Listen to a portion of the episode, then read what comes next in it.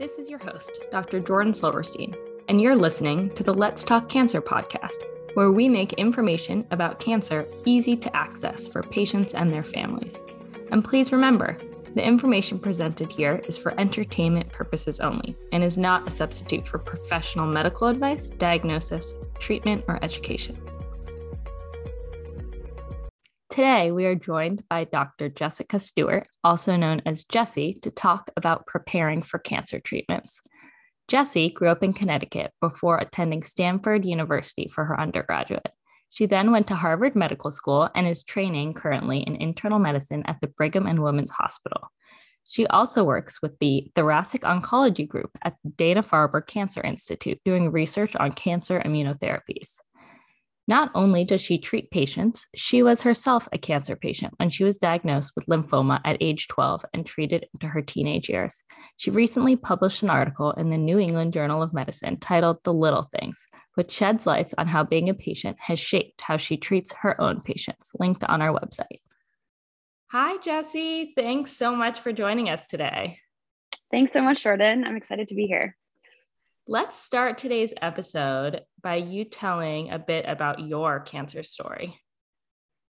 Sure. Um, so when I was 12, I was a pretty average 12 year old kid going to school, playing lots of sports. And I remember it was ice hockey season. And I was brushing my hair and I noticed that there was like a small bump on the left side of my head. And I noticed it also like when my head was in my hockey helmet. Um, and so I told my parents about it, didn't really make too much of it. We went to the doctor. They also, you know, didn't totally know what to make of it, but we basically came up with a plan to remove it, thinking that it was most likely like a cyst, and then kind of go from there. Um, and so that winter, I had um, like a pretty minor surgery to remove the bump. Um, and my mom just remembers the surgeon telling her, like, you know, everything went well. It didn't really pop out as easily as we thought it was going to. And she says that those words kind of like haunted her and stuck with her a little bit. Um, and then, like a week later, it was actually my little sister's birthday party. And my mom got a phone call with the pathology results, basically saying, like, this was very unexpectedly. Um, non Hodgkin's lymphoblastic B cell lymphoma. Um, and so, you know, the subsequent few weeks were kind of a whirlwind, going to different medical centers, talking to different oncologists about what the treatment plan would be. Um, I ended up being treated at Sloan Kettering in the city. I was living in Connecticut, kind of outside New York with my family at the time. So for the next, it was like three years from the ages of roughly 12 to 15 um, I was treated at Sloan Kettering with like various cycles of chemo and sort of oral chemo. Um, and fortunately, am now completely healthy, um, have been, you know, cured in remission basically since then. And so I just feel very, very lucky, um, all things considered. So it's three years of treatment that you went through? Yeah, it's a long, um, all like putting that all together, it ends up being like three years of treatment. So it's very, it was a very long um, experience, but it got a little bit better like every six months along the way. And this is the specific treatment for your lymphoma. Yes, exactly. So it's um, for my specific like B cell non Hodgkin's lymphoma. Uh, they just have shown that in children, like the cure rates are north of 90% if you use this heavy hitting chemo. Um, and so I remember like being jealous of the kids with Hodgkin's lymphoma because theirs was only six months. And I was like, oh my God, six months would be so nice. uh, but the flip side is that it works, you know? Yeah. So it's like, congratulations. I, I was, yeah, no, thank you. I mean, I just felt lucky and like, you know, it's just really nice, you know, mentally, it's easier to get through something if you know that kind of the odds are in your favor. So I feel like that was um, very like, uh, helpful and moralizing along the way. And putting your treatment in context, did you go to school during this time? Good question. So I was like halfway through seventh grade and I did not go to school the rest of seventh grade. Um, I remember meeting with one of my teachers and he was like, you know, if you don't read Beowulf, like I think you can still live a successful life. so they were very nice and accommodating. I had to do like math packets and Spanish packets from the hospital. Oh my um, so like my mom and I would like do these math and Spanish packets together just because those are the subjects that are more they like build on each other year by year. Mm-hmm. Um, but no, like all the chemo was during the week. I was like feeling pretty lousy. So like actually going to school and I was like immunocompromised. And so actually like going to school and being surrounded by germs um, was also problematic for that reason. Yeah. Um, but I was back in school the fall of my eighth grade. So I only ended up missing half a year. Oh, wow. Yeah. Well, thank you for sharing your story and putting into context so much of what you've been through. So, you have a very unique perspective right now, having gone through the treatments yourself and now treating patients. So, I do think it would, you have a lot of good information for our listeners about what it is really like for patients to go through cancer treatments. And at the beginning of cancer treatments, the word port gets thrown around. Um, and I don't think most people have heard of the word port until they really go through cancer treatments. Can you explain uh, what a port is?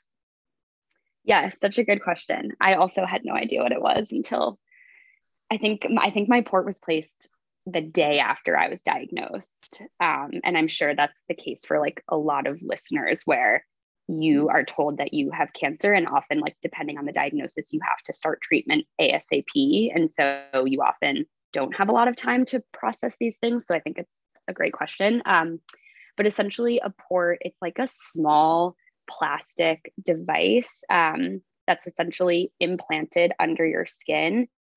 And then it has a catheter that feeds into like the large blood vessels and then enters one of the chambers of the heart and the purpose of it is that essentially you know chemotherapy is basically poison. And so um, it's a good thing because you need it to get into the bloodstream and be delivered to the cancer and kill the cancer cells.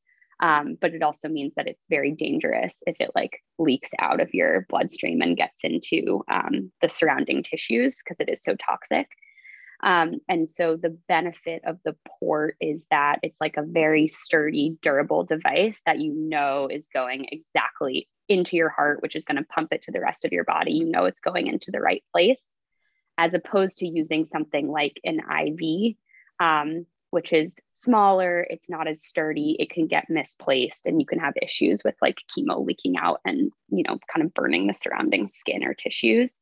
Um, and then also, you know, unfortunately, cancer patients um, need uh, IV intravenous access, like, you know, for days, weeks, years on end. And so um, the other benefit of the port is that, like, if you were using IVs, you would just blow through all of your veins because um, over time, just like sticking a needle in veins causes them to um, clot or just get all damaged. And so it's not really a reliable option whereas the port is like a really um is like a durable option. And so it sits so it's like a little um you can see it. You know i had one that was like right under my collarbone on the left side it's probably like a few inches long kind of an oval shape.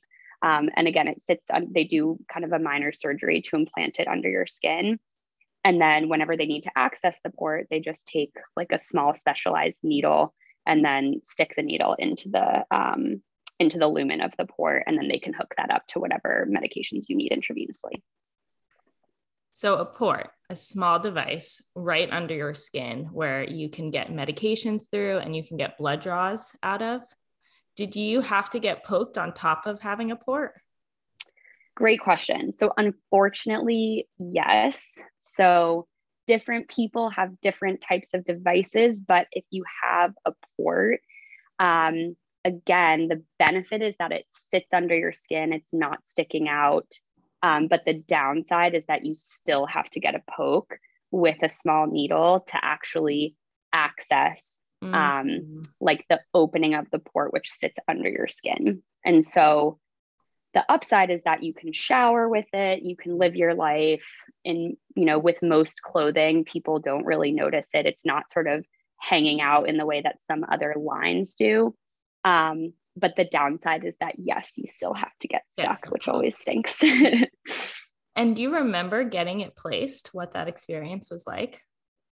I do. Um, and, you know, I think the procedure itself, fortunately, is pretty quick and straightforward. Like the people who do it, they often do dozens of them per day. And so, um, you know, I want to say it's like it takes 20, 30 minutes. Um, I was put under, I think it depends on um, put under anesthesia. I think it depends probably on a case by case basis, like whether you're put under or not. But that part was pretty seamless. Like I don't remember it. I was put under anesthesia. I woke up and I had like a small scar under my collarbone. And then I had this new plastic device kind of jutting out under my skin. Um, the part that I do remember is it is a little bit sore at first. Like I want to say for the first week or so, it's sore. And then they have to access it, which, like you said, is a is a small poke where they're basically taking a needle, going through your skin and actually like entering the port. And you can imagine that it's like the way I described it was like you have a fresh bruise and then someone's punching the fresh bruise. so the first week is not fun, but I would just say that it gets way better because your body gets used to it and it stops being sore after like a few days to a week. And how do you take care of it at home?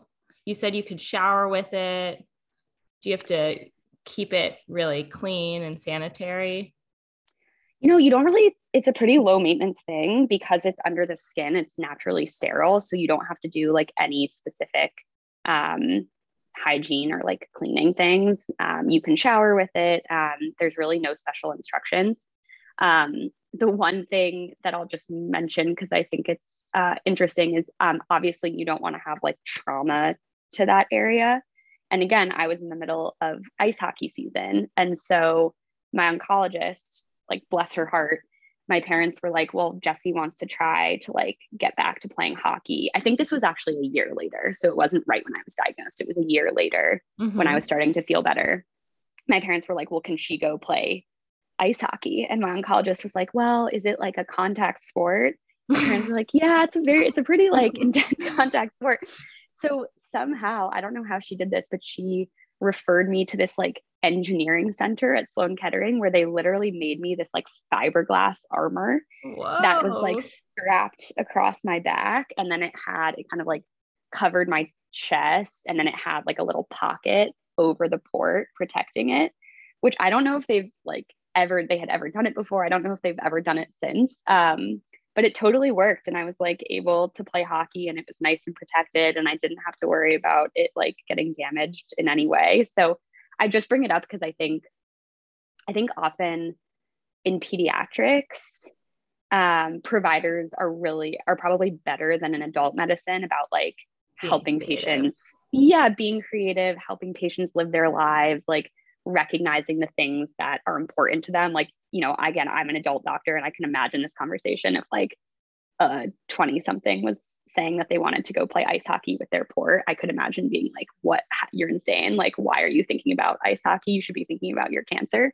Um, but I just say it because, you know, you should advocate for yourself if there is something, if you ever do have a port and there is something that you want to do, like you can be creative and come up with interesting solutions. Mm-hmm. And trying to stay true to who you are despite yeah the cancer treatments that you're going through. Totally. Any other port advice that you want to share?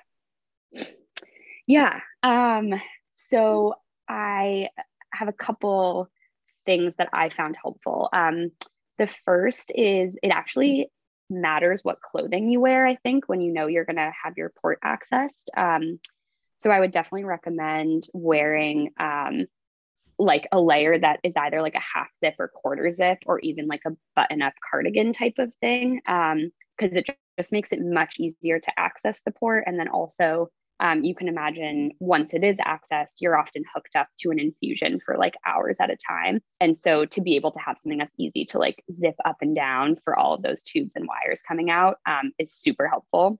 So i would definitely recommend that. Um, and then the second thing that i found helpful um, is using uh, topical lidocaine, which is like a numbing mm. cream. Um, you can put it on like roughly an, a half an hour before your port's going to be accessed. You just, it's just like a cream. You put it on top of the skin overlying the port. You can put um, like Tegaderm, which is just a bandage to keep the the cream in place. And it makes a huge difference. Like 90% of the time, you really can't feel anything when they go wow. to, to poke it. Um, and it's not like the poke is the end of the world, but when you're being poked all the time, day in and day out for like months to years at a time, like why not make your life easier and spare yourself the pain of the poke? And so would definitely recommend using Emla cream or another lidocaine cream. That's really helpful and also helpful for oncologists to know to prescribe yes. that for their patients. It makes a huge difference. It really works. Well, thanks for walking us through a port. Um, do you mind walking us through what a day of treatment was like?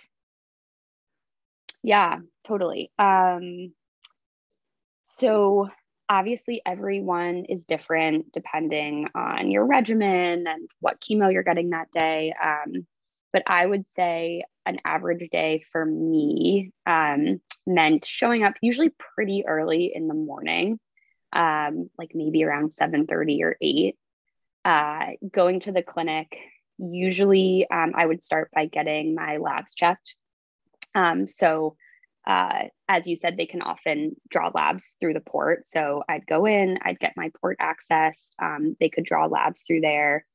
Um, we'd usually wait in the ra- waiting room while the labs were sort of being processed. Then I would usually meet with either my oncologist or um, the awesome nurse practitioner and just check in and make sure that I was sort of feeling well enough for treatment, that I wasn't having fevers, things like that. Um, then after that visit, which is usually pretty quick, you're brought back to sort of the infusion center, which I think can look like a variety of different ways. Um, for me, it depended on the day. On a good day, I was able to have my own little room, which was basically like a very small room with like a reclining chair, a couple chairs for my parents, a TV, an IV pole, and that's kind of your spot where you can plant for the day. Um, sometimes, depending on like space and availability, I would have to, I would be in like a more communal space. So it was just like a bunch of reclining chairs together. Um, and we always would laugh because there was, it was always me and like five year olds. And so it would always, there would be like Dora the Explorer playing on the TV. so, um, so that was always like a little bit tougher. But you go, you know, to wherever you're going to um, have the infusion. The nurses come in. Um, the nurses who work there, are, I mean, at least in my experience, were incredible. Like they're just experts at their job. They know exactly what they're doing. They take safety really seriously. And so often two nurses will come in, they verify your information, they verify the chemo, you know, they check your date of birth, all that stuff. Um, and then they hook you up to the chemotherapy, which again um, goes in through your port. And depending on the chemo, like sometimes it's as short as 30 minutes, sometimes it's like eight hours. Um, sometimes I would go home with a backpack that was like that contained the chemo and it would keep mm-hmm. infusing for days at a time. So it just depends.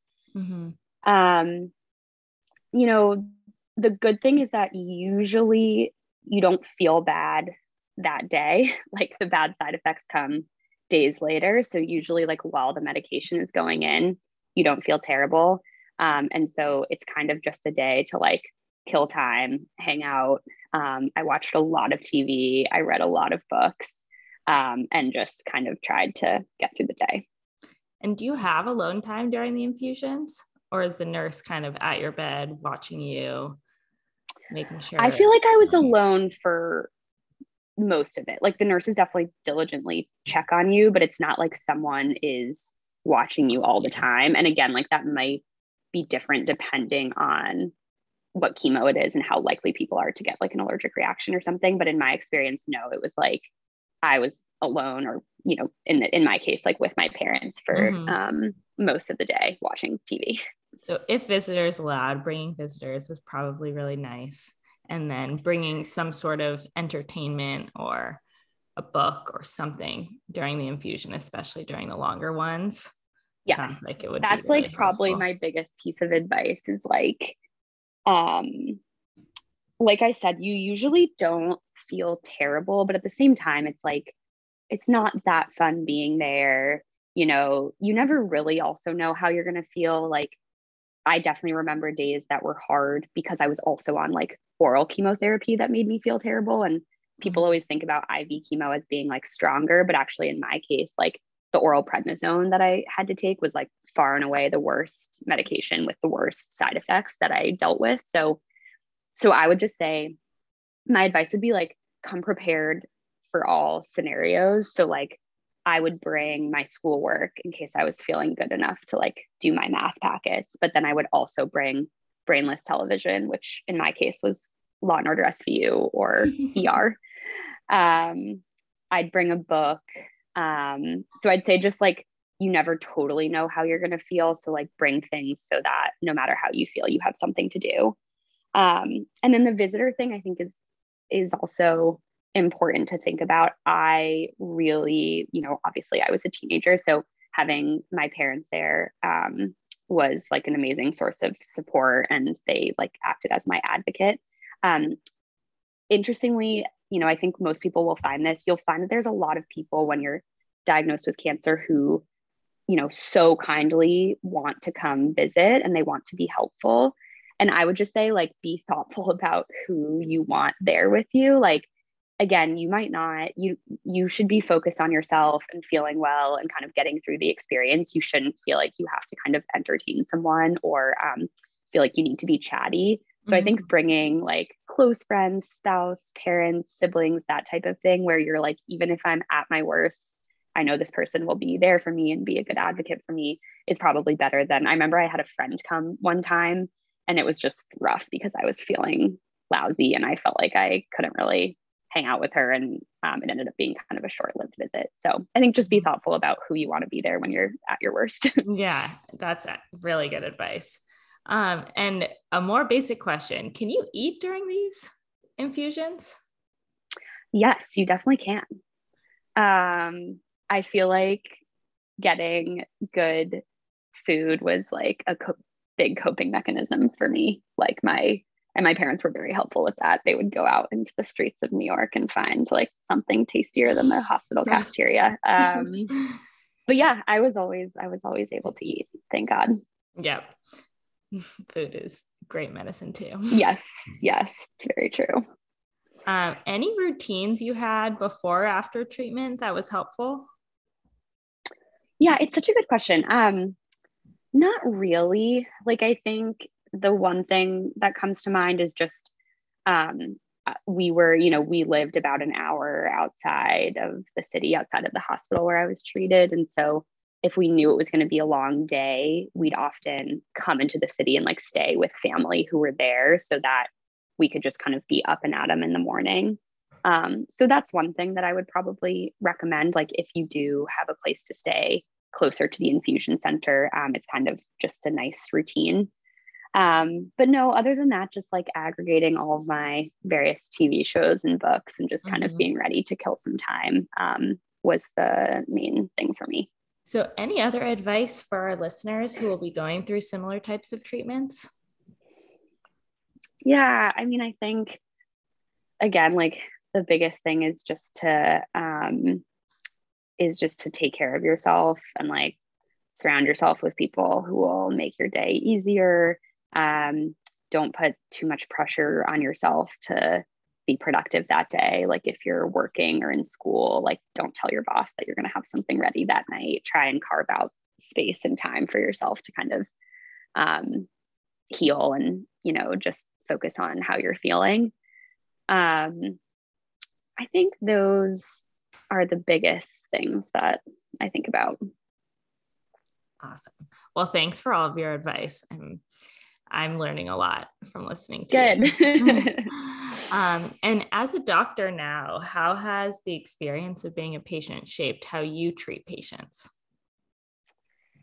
Yeah, it's such a good question. It's something I think about a lot and am like asked a good amount about as well. Um, I think the biggest thing, and I I wrote about this in um, that piece that you mentioned, the little things, is like I think my biggest takeaway from being a patient is just how much like the minute to minute experience of the day and um, of just the entire like chemo cancer experience really matters. Um, and I think that that's something in our medical training that we can sometimes lose sight of. Mm-hmm. So, like, for example, um, you know, like I said, I would show up um, at the infusion center and we would get uh, labs drawn. And then we'd say, okay, the chemo is going to start at nine after you get your labs drawn, et cetera. And, you know, every once in a while, it would be like nine o'clock. I still hadn't gotten my labs drawn. I still hadn't seen the doctor. And of course, when you're the patient, like that's going to cause a certain amount of stress because you want to feel like you understand what's coming. You feel like you want to understand and be in control of the day. Mm-hmm. Um, and so all of those little things, even though in the grand scheme of things, they don't really impact the overall day, like it's got, probably going to be fine. Things will be delayed. It's not a huge deal. Like when you're a patient, all those things can be very destabilizing. And so I think just as um, as a doctor, I try and like take that to heart and just really validate patients' concerns about these things that can seem kind of small or insignificant, but when you're the patient, like that's what constitutes your experience. And so mm. um, that's that's been the biggest like takeaway, I think, having been a patient. The little things like your article is called like really matter to people. Yes. to validate those concerns and live in the minute to minute and not just the big picture totally and that's why like i i think your all your questions about the port are like so important and spot on it's like having a port is a huge deal when you're a patient but when you're a doctor it's like oh yeah just throw it in that's how we yeah. deliver the chemo like you don't really think about what it means to have this plastic device like living under your skin that has mm-hmm. to be mm-hmm. poked at all the time um and speaking of that, any patients in particular that you've been able to treat as a doctor that have been particularly memorable or relatable to you? Yeah, I mean, so many. Um, but I think one in particular was um, a woman I took care of on the leukemia service at Brigham, um, who was my age and who just had this horrible refractory leukemia that like kept coming back despite transplants and multiple lines of therapy. And um, and she just was this like really smart you know medically oriented woman who had just been dealt the most unfair hand that like you could ever imagine. And um and i think I don't have anything like incredibly poignant to say. Like, I think because it was just a horrible situation and she ended up passing away last year. But, um, mm. but again, I think just trying to be there for her in small ways. Um, like, for example, um, I remember we were trying to encourage her to eat, and she was like, The food here is so bad, and I'm on this horrible diet. Like, what am I supposed to eat? And I remember working with her, and her mom would make rice porridge that she really liked. And so our team was able to like help the mom bring in rice porridge so that she could at least like have something in her stomach that was like palatable to her. Um, so I think just like in spite of her horrible situation and prognosis, just trying to be there for her in small ways um, was something that our team could do. And then I think it just ultimately highlighted for me just how lucky I am. And I think in general, you know, um, pediatric outcomes are really good and adult outcomes, like we're working on it, but they're just not as good right now. And so I think I just try and use that as like a motivating force that hopefully um, adult oncology can can catch up and kind of achieve the same outcomes that pediatric patients have. Well, thank you for sharing that that patient, that moment, and thanks for all you do to help other patients. Thank you. Um, any last words for our listeners? No, I would just say, um, you know, thank you, Jordan, for you know creating this podcast. I think it's an amazing forum, and I would just say, um, you know, feel free to include like my email or anything in this podcast. I'm happy to be a resource or a source of support for anyone out there who's battling their own cancer journey. Well, thank you. I really appreciate it. I know our listeners will certainly learn a ton by learning from you. So thank you. Thank you so much, Jordan. It's been really fun talking to you. And that's all for today on the Let's Talk Cancer podcast. Please follow us on Spotify and Instagram and pass it along to anyone you think would benefit from learning about cancer. And don't forget, tune in to our next episode.